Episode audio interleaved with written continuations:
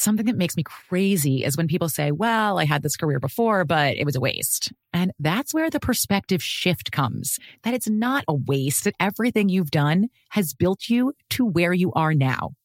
This is She Pivots, the podcast where we explore the inspiring pivots women have made and dig deeper into the personal reasons behind them. Join me, Emily Tish Sussman, every Wednesday on She Pivots.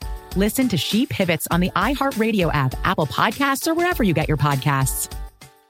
Bring a little optimism into your life with The Bright Side, a new kind of daily podcast from Hello Sunshine, hosted by me, Danielle Robay, and me, Simone Boyce. Every weekday, we're bringing you conversations about culture, the latest trends, inspiration, and so much more. I am so excited about this podcast, The Bright Side. You guys are giving people a chance to shine a light on their lives, shine a light on a little advice that they want to share. Listen to The Bright Side on America's number one podcast network, iHeart. Open your free iHeart app and search The Bright Side. Every family has an origin story, one passed down through the generations. Mine happens to be a mystery involving my great great grandmother left behind in Sicily. I'm Jo Piazza, and my new podcast will transport you to the gorgeous island of Sicily as I trace my roots back through a whodunit for the ages. Listen to The Sicilian Inheritance on the iHeartRadio app, Apple Podcasts, or wherever you get your podcasts. Guess what, Mango? What's that, Will? All right, so I know there's a lot of debate over whether to keep Andrew Jackson on the $20 bill, but one thing there isn't much debate about is what kind of person Jackson was. Yeah, I think you can sum it up with one word terrible. I think you're probably accurate on that. And he was obviously popular, but uh-huh. he was also terrible, and especially in his younger days. So let, let me just read you this little passage from Cormac McCarthy's wonderful Secret Lives of Presidents. I know it's always been one of our favorites to turn to when reading about the presidents, but here's how he puts it Stories of Jackson's hooliganism abound. When asked to organize the local dancing school's Christmas ball, he secretly invited two of the town's most experienced prostitutes, causing a scandal. On another occasion, he and his fellow miscreants demolished a local tavern, beginning with the glassware, advancing to the furniture, and concluding their soiree by setting the buildings ablaze. Oh, no. boys will be boys, as Cormac puts it. so he then continues Jackson was also known to complete many of his wild nights with a practical joke or two. His favorite moving outhouses to places they couldn't be found. I mean, those are a mix of really awful things and like kind of funny things. They are kind of funny, yeah, yeah. I mean, burning a building down isn't that funny, right. but uh, it is kind of weird that that's who ended up on our $20 bill, right? It is. I mean, you know, we tend to respect and revere our American presidents. And when people talk about Andrew Jackson, we talk about how he was a man of the people or I don't know how devoted he was to his wife mm-hmm. or you know, maybe counter the Trail of Tears stuff with how he adopted a Native American son. That's right. But it did make us wonder in some of these conversations like, who are some of America's worst presidents? Who are the politicians who really squandered their opportunities in the Oval Office? And why aren't they getting any elementary schools named after them? I think that's the goal, after all. So that's what today's episode is all about. Let's dive in.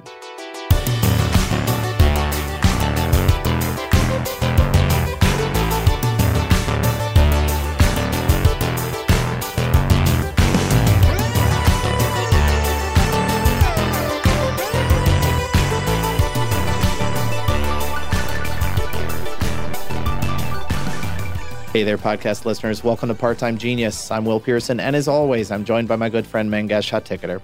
And sitting on the other side of the soundproof glass, pasting tiny portraits, these tiny little portraits. I had to go over and look to see who it was. It's President Taft Mango, and he's putting them onto all of these pennies. That's our friend and producer, Tristan McNeil. Now, of course, this is all part of Tristan's bigger effort, this ongoing effort to win a little bit more praise for Taft. I don't know exactly why he wants to do this or why he's using pennies is kind of a mystery at this point. Yeah, I mean, he explained the penny thing to me earlier, and uh, apparently he just always thought it was unfair that Lincoln gets the penny and the $5 bill. And while, you know, Taft seems sort of mediocre to me and he just has that story about the bathtub, Tristan is really in awe of him. It is the best presidential bathtub story, though. That's... All right, well, so today's show is all about trying to figure out who was America's worst president. And even though the presidency requires all kinds of different skills and abilities that are difficult to rank across the board, it's easy to spot the ones who led us into like economic disaster or maybe fan the flames of civil war. So, in honor of President Taft's aggressively mediocre legacy, what do you say we sling some mud on his behalf? And, and then let's actually talk about some of the real worst presidents in American history. Well, I do think we should mention at the outset that we're sticking to the past here for today's show and focusing only on historical presidents. So this is more of a ridiculous armchair exercise rather than anything super political. Nobody recent. Nobody. We didn't want to get think into of any that. recent yeah, presidents. Yeah who, yeah, who has been president in the past 30 years? We have no idea. So we're only talking about the past. Of course, we will be using some surveys conducted by historians and other presidential authorities to guide this. And one we did look at was the 2018 Presidents and Executive Politics Presidential Greatness Survey. It was conducted by the American Political Science Association, and it compiles the rankings of 170 different social science experts in presidential politics. You know, the thing I like about these surveys is just how consistent the results tend to be, you know, over over previous years when you look at them. Like if you look at the one from I guess it was 4 years ago, those bottom 10 presidents, I mean, they're pretty much the same names. They tend to move around a little bit. Mm-hmm. You know, so while we can't claim to know the definitive ranking of all US presidents, we, we can say with at least some level of certainty that none of these guys are going to be appearing on new currency anytime soon. Yeah, and like you said earlier, they're not going to get elementary schools or airports or probably not too many bobbleheads, uh, you know, in honor of them I either. bet you could find a Taft bobblehead out there. I mean, I, I did find a William Henry Harrison trucker hat that everyone I know now is uh, actually going to get for Christmas. That's pretty awesome. You know, it's it's weird that you don't see William Henry Harrison's face on more like dorm room posters. That seems like something like like we, we might try to change that. We'll see. But I guess he does belong on this list since he died of pneumonia like 30 days after his inauguration. So of course he wasn't a great president at the very least. Yeah, he didn't get a chance, but I, I do want to disagree with you on not one but two of the points you just Oh, made. wow. So, for starters, we aren't sure it was pneumonia that did in the ninth president. So, I mean, the story does kind of fit. As we've talked before, you know, Harrison insisted on giving this 90 minute, 8,500 word inauguration speech on Yeah. what was this very cold, very wet winter day. He didn't wear a hat. So, I mean, it, it tracks that he caught a cold and, and it eventually worsened into pneumonia. But you know, actually, this is a side, but the, the doctor treated him for pneumonia, and the treatment at the time was uh, round the clock enemas and doses of opium. Oh, good God. That sounds, That sounds uh, awful. sounds horrible. But so if it wasn't pneumonia, what what, what killed him? Yeah, so some modern scholars actually think that the real culprit was this deadly bacteria strain, which uh, Hmm. which probably came from all the night soil that had been dumped just a few blocks away from the White House. Did you say night soil? Yeah. So remember, we were talking about the 1840s here. So Washington, D.C. didn't have a sewer system yet. And instead, the city's daily dose of excrement was hauled away to this nearby marsh every single evening, hence the term night soil. Oh, so you're saying this marsh was just down the street from the White House? So, so maybe it was this bacteria from what, like all the fecal matter that was in the water supply? Exactly. And the kind of gastrointestinal sickness that Harrison went through is commonly linked to at least two different bacteria that would have been found there. And the theory really starts to look convincing once you consider that both James Polk and Zachary Taylor also dealt with gastroenteritis while living in the White House, with Taylor even dying in office just like Harrison did. All right, so I'll stand corrected on that, or at least potentially corrected. but I'm curious, what didn't you say there was one more thing you wanted to correct me on? Yeah, I mean, the other thing is that Harrison didn't influence politics because he died so soon after taking office. Because when you think about it, he actually did some lasting damage to American politics. And what makes you say that? So, William Henry Harrison's campaign was really the first to use food as a way to appeal to social and class differences in America. So, for background, Harrison tried to portray himself as this like frontiersman who was tough as nails. And this was despite the fact that he was well educated, came from this wealthy, distinguished Virginia family. But, you know, his campaign took out ads smartly that showed him in front of a log cabin. I mean, it was supposedly his log cabin. And uh, he also had this uh, big barrel of hard cider right out front. And the plan was to convince voters that Harrison was this man of the people. You know, he was trying to separate himself from the fat cat elitist that Martin Van Buren could be seen as, or Vanny B, as Vanny you and I B, call that's him. what we call him, right? Yeah. So his campaign took to calling him the log cabin and hard cider candidate, and he was this man who lived and drank just like, I guess, the real people. Well, the plan worked, I guess, right? I mean, he, he got elected. Yeah, it, it, wasn't much of a contest. Presidential candidates didn't even campaign for themselves prior to Harrison, and Van Buren was no exception. So he couldn't really push back on these elitist rumors. But uh, Harrison did an incredible job. Like, he uh, held these massive rallies, town after town. Sometimes they had 60,000 people at him, oh, wow. and it was just like a ridiculous party. His supporters were rolling logs all over the place and handing out hard cider, and he even had these uh, custom log cabin shaped bottles made for the events. Like it really marked the first time that a politician used food as a shorthand for social class. Well, it makes me think about that phrase that sometimes people use that we often shudder at when somebody just talks about how they would vote based on who they'd rather have a beer with. Instead like of their politics somebody. or policies. Yeah. yeah, exactly. And uh, I guess you can blame William Henry Harrison for that mm-hmm. if we think about it. So yes, I will give him a mark against him for that. And all right, well, let's stick to the timelight for a minute and talk about Harrison's successor, who is of course John Tyler and another less than stellar president. And Tyler's an interesting case because he was actually the first person to ascend to the presidency from the vice presidency. Yeah, and there weren't even rules in place for that kind of succession, right? Like the whole vice president rule wasn't in place until the 1960s when we added the 25th Amendment. Yeah, that's right. So Tyler was really in uncharted territory, and this is where his questionable legacy starts to crop up.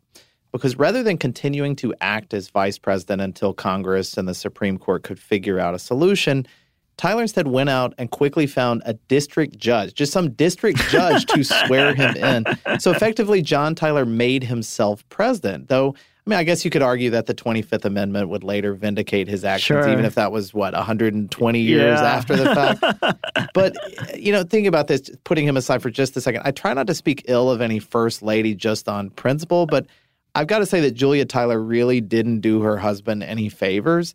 Apparently, she would hold these receptions at the White House where she would sit on a dais with a wreath of flowers on her head and she would ask everyone in attendance to call her Mrs. Presidentress.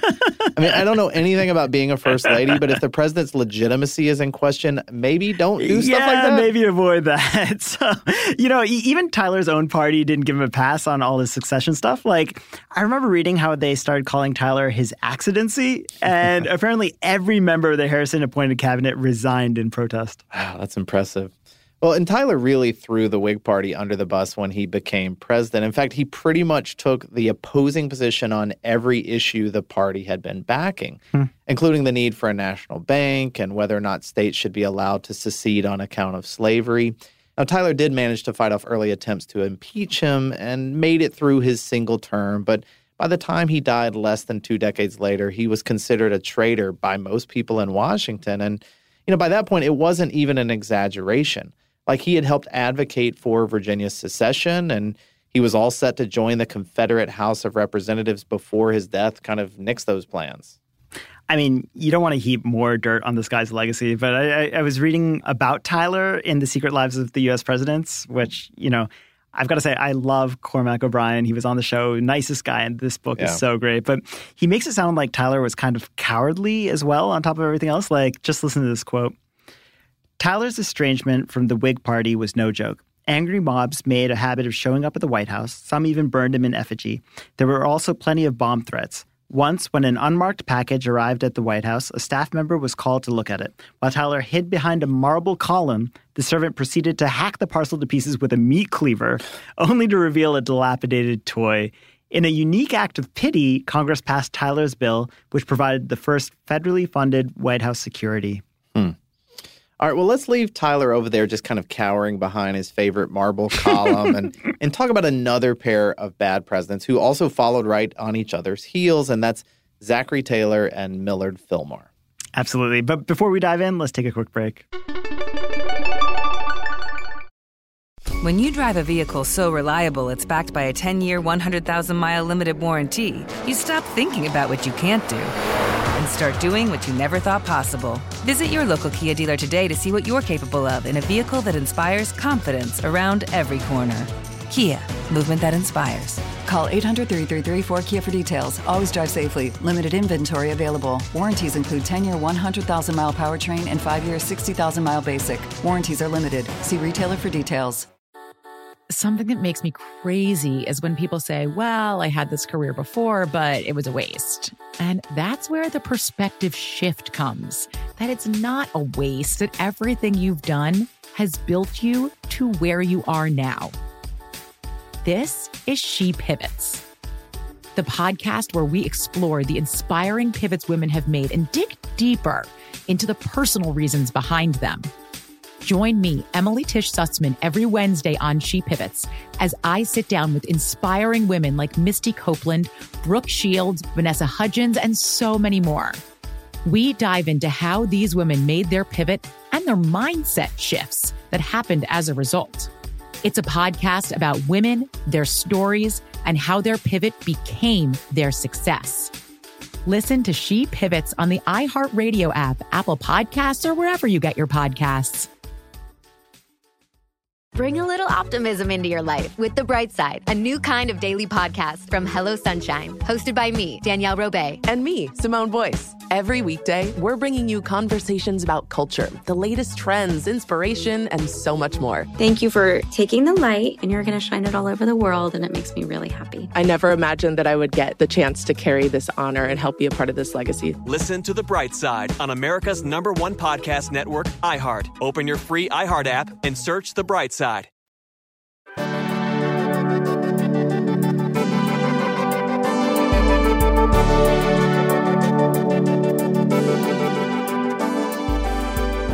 You're listening to Part Time Genius, and we're talking about the most terrible, horrible, no good, very bad presidents in U.S. history, and, or at least the ones historians like the least. Now, speaking of which, the next guy on our list is the country's 12th president, and that was Zachary Taylor. And he's an interesting case because, unlike John Tyler and other presidents who were disliked both in their own time and today, Zachary Taylor was actually pretty popular in his day. Yeah, I mean, it kind of helps that he was only in office for what, like a year, and Yeah. people didn't have that much to form bad opinions about him, I guess.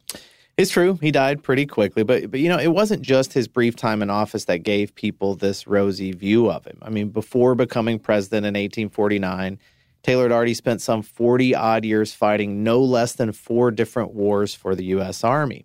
I mean, the guy was a war hero, had this career that stretched from, you know, the War of 1812 to the Mexican War, had that nickname Old Rough and Old Rough Ready. and Ready. I tried to get people to call me that, but nobody's uh, nobody's sticking to it. And it seems to have been one of those nicknames that was actually pretty well earned in his case. So I'm guessing then, like, how does he wind up on this worst presidents list? Uh, it's partly because he spent such a brief time in office that he just didn't get much done, much like William Henry Harrison before him. But what really makes Taylor unpopular now is actually all the stuff that made him popular in his day.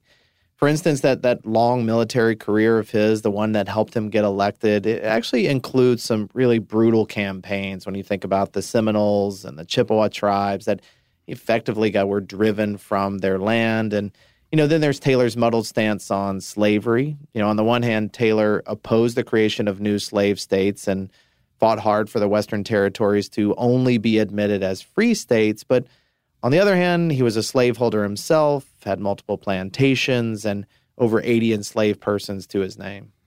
So I'm curious, if you're a slave owner, like, why would you engage in all this, like, anti slavery rhetoric?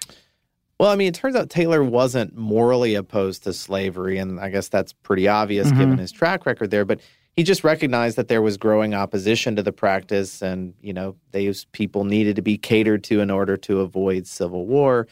And Taylor was determined to preserve the Union, and this was by force if necessary. Like there was one time in 1850 when a few Southern leaders started threatening secession, and Taylor was so angry about this, he swore he would personally lead the army against them if they went through it. Now, again, this was probably more out of his, you know, four decades of military service and wanting to be involved in those sorts of conflicts than it was any sort of personal conviction against slavery. So, I mean, I, I guess he wound up doing the right thing, but maybe for the wrong reasons, or at least not for all the right reasons. And it's easy to see how that kind of amoral thinking would diminish his standing in hindsight. Plus, you know, he didn't have a very dignified death. All right, well, we've kind of beaten around the bush on this one, so I, I feel like you should go ahead and tell the story. Yeah, I, I think we probably talked about it a little before, but I love the details of this. So it was July 4th, 1850, and Taylor's been in office for a little over a year now. And he's due to appear at this big Independence Day party at the site of the future Washington Monument. And the problem is, DC's in the middle of this blistering heat wave. And if that wasn't bad enough, there's also a bad outbreak of cholera, and nobody's supposed to drink water or eat raw fruit without knowing exactly where it came from. But, you know, this is old rough and ready we're talking about, and he's still going to go to the event. So he sits through the speeches, he makes one of his own, and meanwhile, the whole time, he and everyone else are just getting baked in the sun, right? And so once it's over, he stumbles back to the White House and he is thirsty. He immediately drinks all the water in sight. Then he proceeds to drink all the iced milk on hand. And then he wolfs down a whole bowl of cherries that someone left out in the kitchen. you know, he is not afraid of anything. And this does the trick. He feels satisfied, except that, you know, the next day he's doubled over with these stomach cramps. And then he starts displaying these symptoms of gastroenteritis. And four unpleasant days later, Taylor becomes the second president to die in office.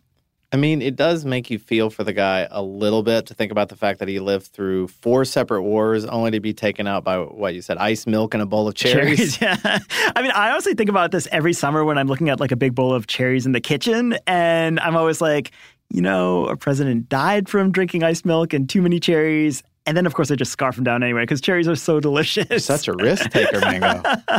I mean, it does feel like a cruel twist of fate, even for this irredeemable racist. But because nobody is all bad, I, I do want to mention that President Taylor had a beloved pet. It was this old white horse named Old Whitey, creative name. And he kept Old Whitey on the White House lawn. And when Taylor died, the horse was actually part of the funeral procession, marching right there behind his master's coffin. I like that the nicest thing you can say is that he had a horse that participated in his funeral. right, right. Willingly. Yeah. so, you know, uh, it's still probably more than you could say for his successor, Millard Fillmore, who took over after Taylor died. And he became another president who no one really wanted you know, Fillmore did have one thing going for him over his predecessor. While uh, Taylor had the looks you'd expect from someone who had spent 40 years in combat, Fillmore was actually this super sharp dresser. He was good looking. In fact, uh, Queen Victoria thought so. After meeting him at court, she supposedly called him the handsomest man she'd ever met. So it sounds like he was sort of the opposite of Taylor, at least in terms of looks. But but what about his policy? Were they opposites in that regard too? Yeah, they kind of were. So remember how Taylor had been politically opposed to slavery, but personally for it? Yeah. Well, Fillmore was the reverse of that. He claimed to be personally against the practice, and this actually might have come because his family was so poor when he was growing up that he was sold into indentured servitude as a kid. I, I, think he learned to read by stealing books, and uh, eventually he did buy his way out. But it's strange because the main highlight of his whole tenure is getting the Compromise of 1850 passed, and this was something Taylor had opposed because he thought it was too big a win for Southern slavers. All right, so so why did Fillmore then support the bills? Well, Taylor had prevented secession during his brief term, but the South wasn't happy about his plan to admit only free states from then on. And this growing anger made Fillmore nervous that Southerners might move forward with secession or even that outright war might break out. So Fillmore backed the compromise out of fear more than anything else. And while the bills did do some good for the nation, like adding California to the Union as this free state and banning the slave trade in D.C., the negative outcomes sort of outweighed that. And this was partially through the addition of the Fugitive Slave Act, which obligated the federal government to return fugitive slaves to their masters. This was regardless of whether the states they were found in were free or not. And this was a massive, massive setback for abolitionists. And it actually furthered the political divide that was growing in the country. So it sounds like he basically sold out his principles to try and keep the peace, which, I mean, that's a hard line to keep. Yeah, he's another president whose reputation is only worsened as the years go by. And the cost of his decisions, you know, they start to look more and more unconscionable with time. And that shifting view on Fillmore is actually something that started as early as two decades after the compromise. So in 1870, in an edition of the New York Times, the paper wrote, quote, it was Fillmore's misfortune to see in slavery a political and not a moral question. All right, well, there's one part of Fillmore's tainted legacy that I do find pretty funny with all of the, the kind of more sad stuff that you just mentioned, and that's the tongue in cheek club that was set to lampoon his ineffectiveness as president. You may have heard of this before, but it's called the Millard Fillmore Society, and it actually wasn't formed until 1980. This, of course, is over a century after Fillmore died. So I'm curious, what kind of stuff did the society do? I mean, really important stuff, but probably what they were most known for was the annual award they would give out called the Medal of Mediocrity. and it was handed out each January around the time of Fillmore's birthday. And it was as a way of honoring, quote, mediocrity to combat the rising tide of overachievers. I was laughing at the list of, of winners here. So notable winners include Ed McMahon. Prince Charles, Princess Diana, and Boy George for some reason. uh, Boy George is a strange choice. Yeah. It, It actually does remind me of that time uh, one of our friends brought a Boy George CD into our room in college and just started blasting it. and I, I, felt like he sang and danced through like Karma Chameleon and I'll Tumble for You and then some other song. And eventually he had to tap out because he had to acknowledge he couldn't keep up the enthusiasm for Boy George songs. Do, do I need to acknowledge that that friend was me? That... I wasn't going to say it, but that yeah, is true. I, I, did. I did have a CD. but you know, in, in the spirit of that club, I want to nominate another president for the Medal of Mediocrity and that's our 15th president, Mr. James Buchanan. And believe me, this one's a long time coming. Oh, yeah, that's definitely a good pick. I mean, he was notoriously awful. But before we get into the reasons why, let's take one more quick break.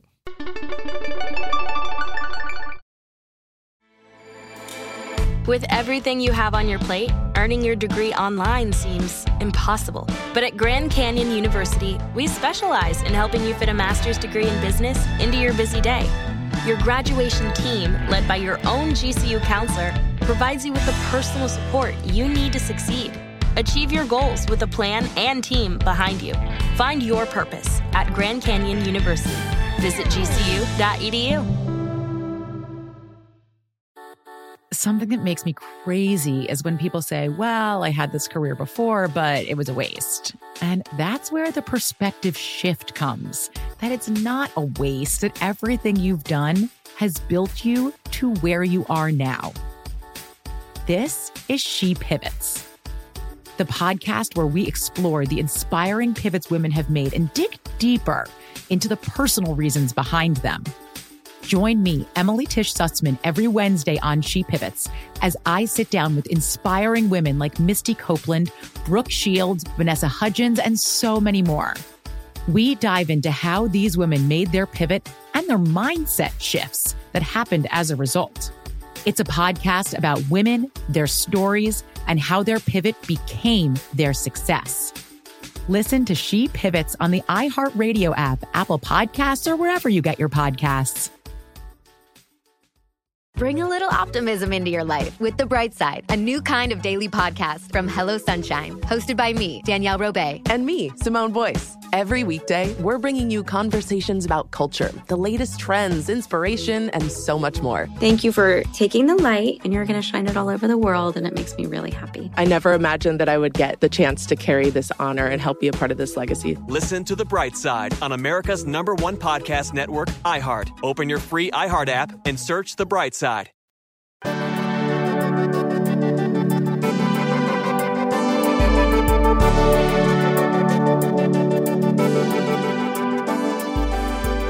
Okay, Mango. So we have two bad presidents left to talk about. We've got James Buchanan and Andrew Johnson. And oddly enough, these are two that came immediately before and after President Lincoln, who, by the way, consistently tops the list of presidential rankings which is no surprise there. Mm-hmm. So you essentially have the best president in U.S. history bookended by two of the all time worst.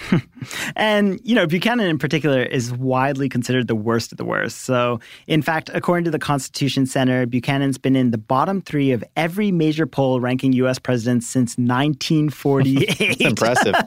I mean, he seems to be universally loathed, which is almost an achievement in itself, I guess. I feel like it, yeah. I mean, not a very good one, but yeah, it's, it's an achievement. And in some ways, that level of hate is kind of surprising. I mean, just looking at Buchanan's pre presidency resume, he was a successful lawyer. He served in both houses of Congress. He even served as Secretary of State for a time. And on the one hand, he had this reputation for being really exacting and a fussy kind of guy. And that might explain why he was also a lifelong bachelor and, and the only one to serve as president. Now, President Polk once said Buchanan acted like, quote, an old maid, and even his own campaign manager described him as a sort of masculine Miss Fibble, and I don't really know exactly what that means, but it, it doesn't sound good. I don't think. Yeah, I have no idea what a Miss Fibble is, but uh, I mean, th- there were rumors that he was gay, and I, I know he and his vice president shared a house, and people called them Aunt Nancy and Miss Fancy, so there might have been some prejudices there, yeah. especially during that time period. But it's also pretty clear how much of a pain he could be. Like, apparently, Buchanan once rejected a payment for more than fifteen thousand dollars because it was off by ten cents months.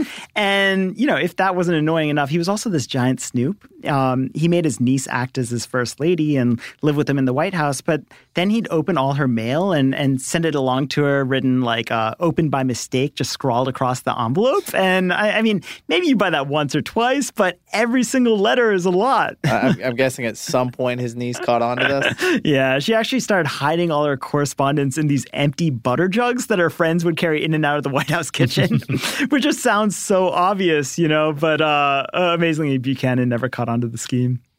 No, because I mean, he was too busy pulling off his own schemes. I mean, his administration was one of the most corrupt in history. Just as an example, Buchanan pushed hard for the adoption of the Lecompton Constitution, which was a proposed constitution for Kansas that would have allowed only male citizens to vote, while at the same time forbidding free blacks from living in the state at all. Wow. And to try to get this passed, Buchanan and his supporters offered cash incentives to anyone willing to vote their way. All told, the price of these payoffs is estimated at more than $30,000, which is more like a million dollars when you adjust for inflation. That's crazy. And meanwhile, the country was falling apart around him while he and his buddies were cashing in.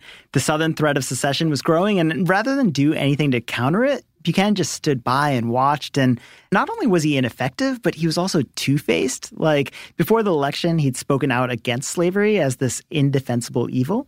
But then in his inauguration speech, he dismissed the practice as, quote, happily a matter of but little practical importance. And, you know, once in office, he actually furthered the spread of slavery by allowing it in these Western territories. He, uh, he backed the Dred Scott decision. Uh, that's the one that denied citizenship to black residents. And he practically paved the way for the Civil War. Yeah, that's definitely true. And you know, it seems like most of the country recognized the damage that he was doing because, you know, you fast forward to the next election and it went to a starkly different candidate. And that, mm-hmm. of course, was Lincoln. But that transition wasn't a smooth one at all. You know, you've got Lincoln's victory in November of 1860.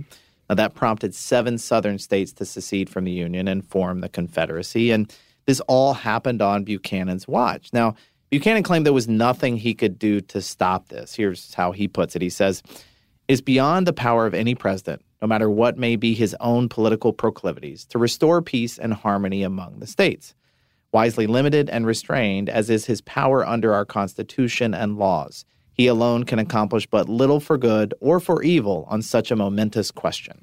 I mean, that's really pathetic. And it just sounds like such a cop out. Yeah. I mean, if the union was falling apart, the president should be doing something, right? And, you would think. And uh, Zachary Taylor, if he was on the case, he would have hopped on his horse and fought off the seceders himself. That's right. I mean, even if he did own 80 something slaves. well, but Buchanan just sat on his hands until leaving office the next year, and that left Lincoln to deal with the fallout of Buchanan's inaction. And of course, less than a month later, the Civil War had begun. Which is, you know, clearly why historians don't like Buchanan. Well, and the wildest part is that Buchanan maintained until his dying day that he was only performing his constitutional duty.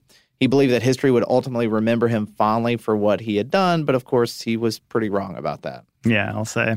And while Lincoln's term provided this all too brief reprieve from weak leadership, his assassination landed the country right back in the hands of the morally bankrupt. And I mean, this is a bummer to say because on paper, Andrew Johnson sounds pretty impressive. Like, more than any other president, Johnson really came from nothing. His family didn't own any land. His uh, father died when he was only three. Most of his childhood was spent doing hard labor as a tailor's apprentice. Yeah. In his teens, Johnson moved from North Carolina to Tennessee. He opened his own tailor shop. And, you know, this wasn't easy either. Apparently, um, Johnson made the trip with his family and everything they owned it was all stuffed into a two wheeled cart and was pulled through the mountains by a blind pony.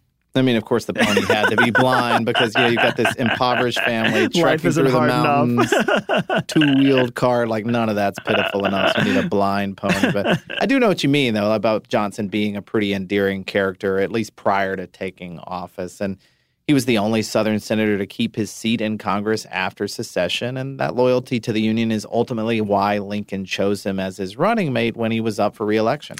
Yeah, but sadly, all that loyalty disappeared after Lincoln was shot and Johnson assumed the presidency.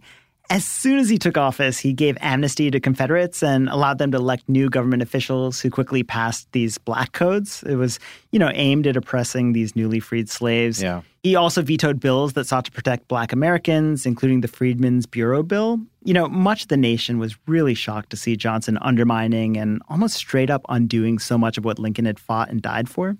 In fact, Johnson was often heckled at public appearances during his presidency and he's just the type of guy who just could not resist. He, mm-hmm. he just joined in shouting back. And, and this one time, things got so heated that he actually claimed that God struck down Lincoln on purpose so he could be president. I mean, that's insane. And of course, that went over about as well as you'd imagine.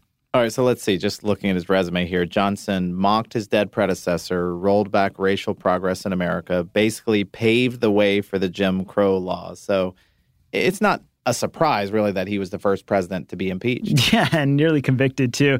In the end, the proceedings failed by just one vote, and Johnson was able to complete his term, but, you know, it was crystal clear by then that he wouldn't be getting a second term. Yeah. And of course, the, the thing I always remember about Johnson was that he was so ostracized at the end of his term that he'd just sit in his bedroom where he'd befriended the mice there. Like he'd feed them and watch them like they were, you know, his own reality TV program. But I do think he was a little lonely. Well, I mean, it is nice to see that most of these bad presidents we've talked about come from the first half of America's history. I mean, there are a few obvious exceptions from the last hundred years or so. Yeah, I mean, there's bound to be a few hiccups here and there, but examining the failings of past leaders should make us more adept at choosing new ones, or, you know, at least that's the hope. Yeah, but I'm not ready to let these guys off the hook just yet. So why don't we dedicate today's fact off to the blunders of a few more presidents from that worst of list?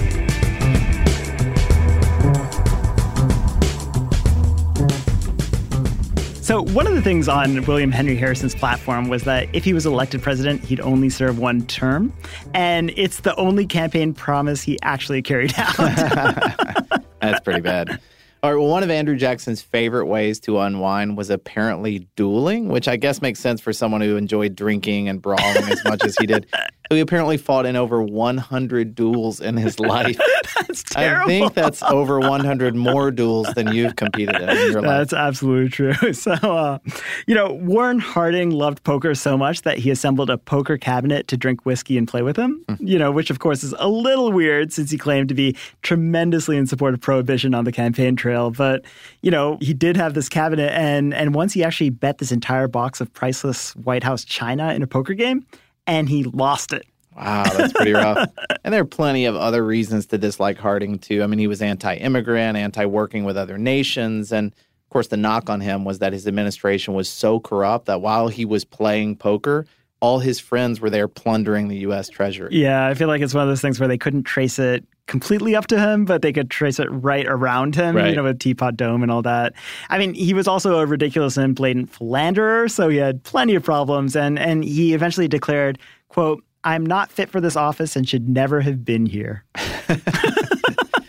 All right. Well, here's one that you might like then. So Nixon was so enamored with making the White House this more grand place, and he actually commissioned these pompous uniforms for the White House police force to wear.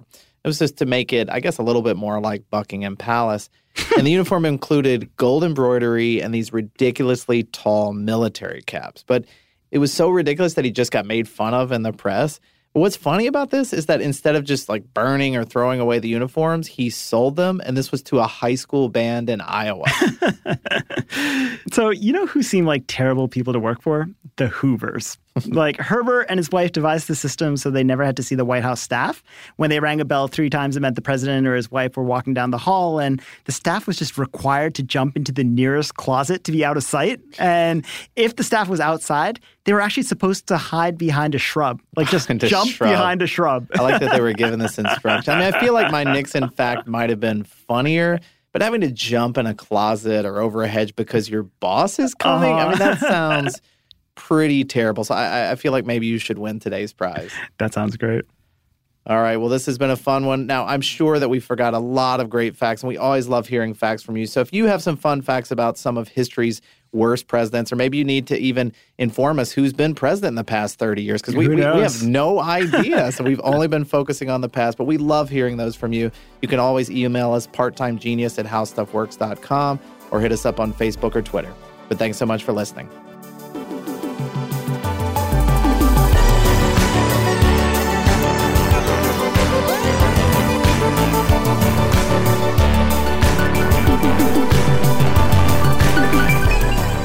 Thanks again for listening. Part Time Genius is a production of How Stuff Works and wouldn't be possible without several brilliant people who do the important things we couldn't even begin to understand. Tristan McNeil does the editing thing. Noel Brown made the theme song and does the mixy mixy sound thing. Jerry Rowland does the exec producer thing. Gabe Luzier is our lead researcher with support from the research army, including Austin Thompson, Nolan Brown, and Lucas Adams. And Eves Jeffcoat gets the show to your ears. Good job, Eves. If you like what you heard, we hope you'll subscribe. And if you really, really like what you've heard, maybe you could leave a good review for us. Did we did we forget Jason?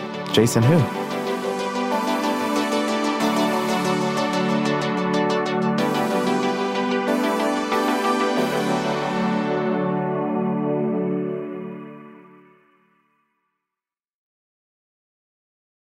Something that makes me crazy is when people say, well, I had this career before, but it was a waste. And that's where the perspective shift comes that it's not a waste, that everything you've done has built you to where you are now.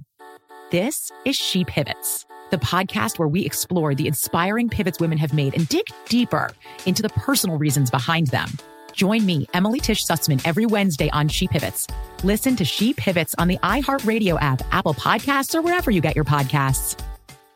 Bring a little optimism into your life with The Bright Side, a new kind of daily podcast from Hello Sunshine, hosted by me, Danielle Robay. And me, Simone Boyce. Every weekday, we're bringing you conversations about culture, the latest trends, inspiration, and so much more. I am so excited about this podcast, The Bright Side. You guys are giving people a chance to shine a light on their lives, shine a light on a little advice that they want to share. Listen to The Bright Side on America's number one podcast network, iHeart. Open your free iHeart app and search The Bright Side. Every family has an origin story, one passed down through the generations. Mine happens to be a mystery involving my great great grandmother left behind in Sicily. I'm Jo Piazza, and my new podcast will transport you to the gorgeous island of Sicily as I trace my roots back through a whodunit for the ages. Listen to The Sicilian Inheritance on the iHeartRadio app, Apple Podcasts, or wherever you get your podcasts.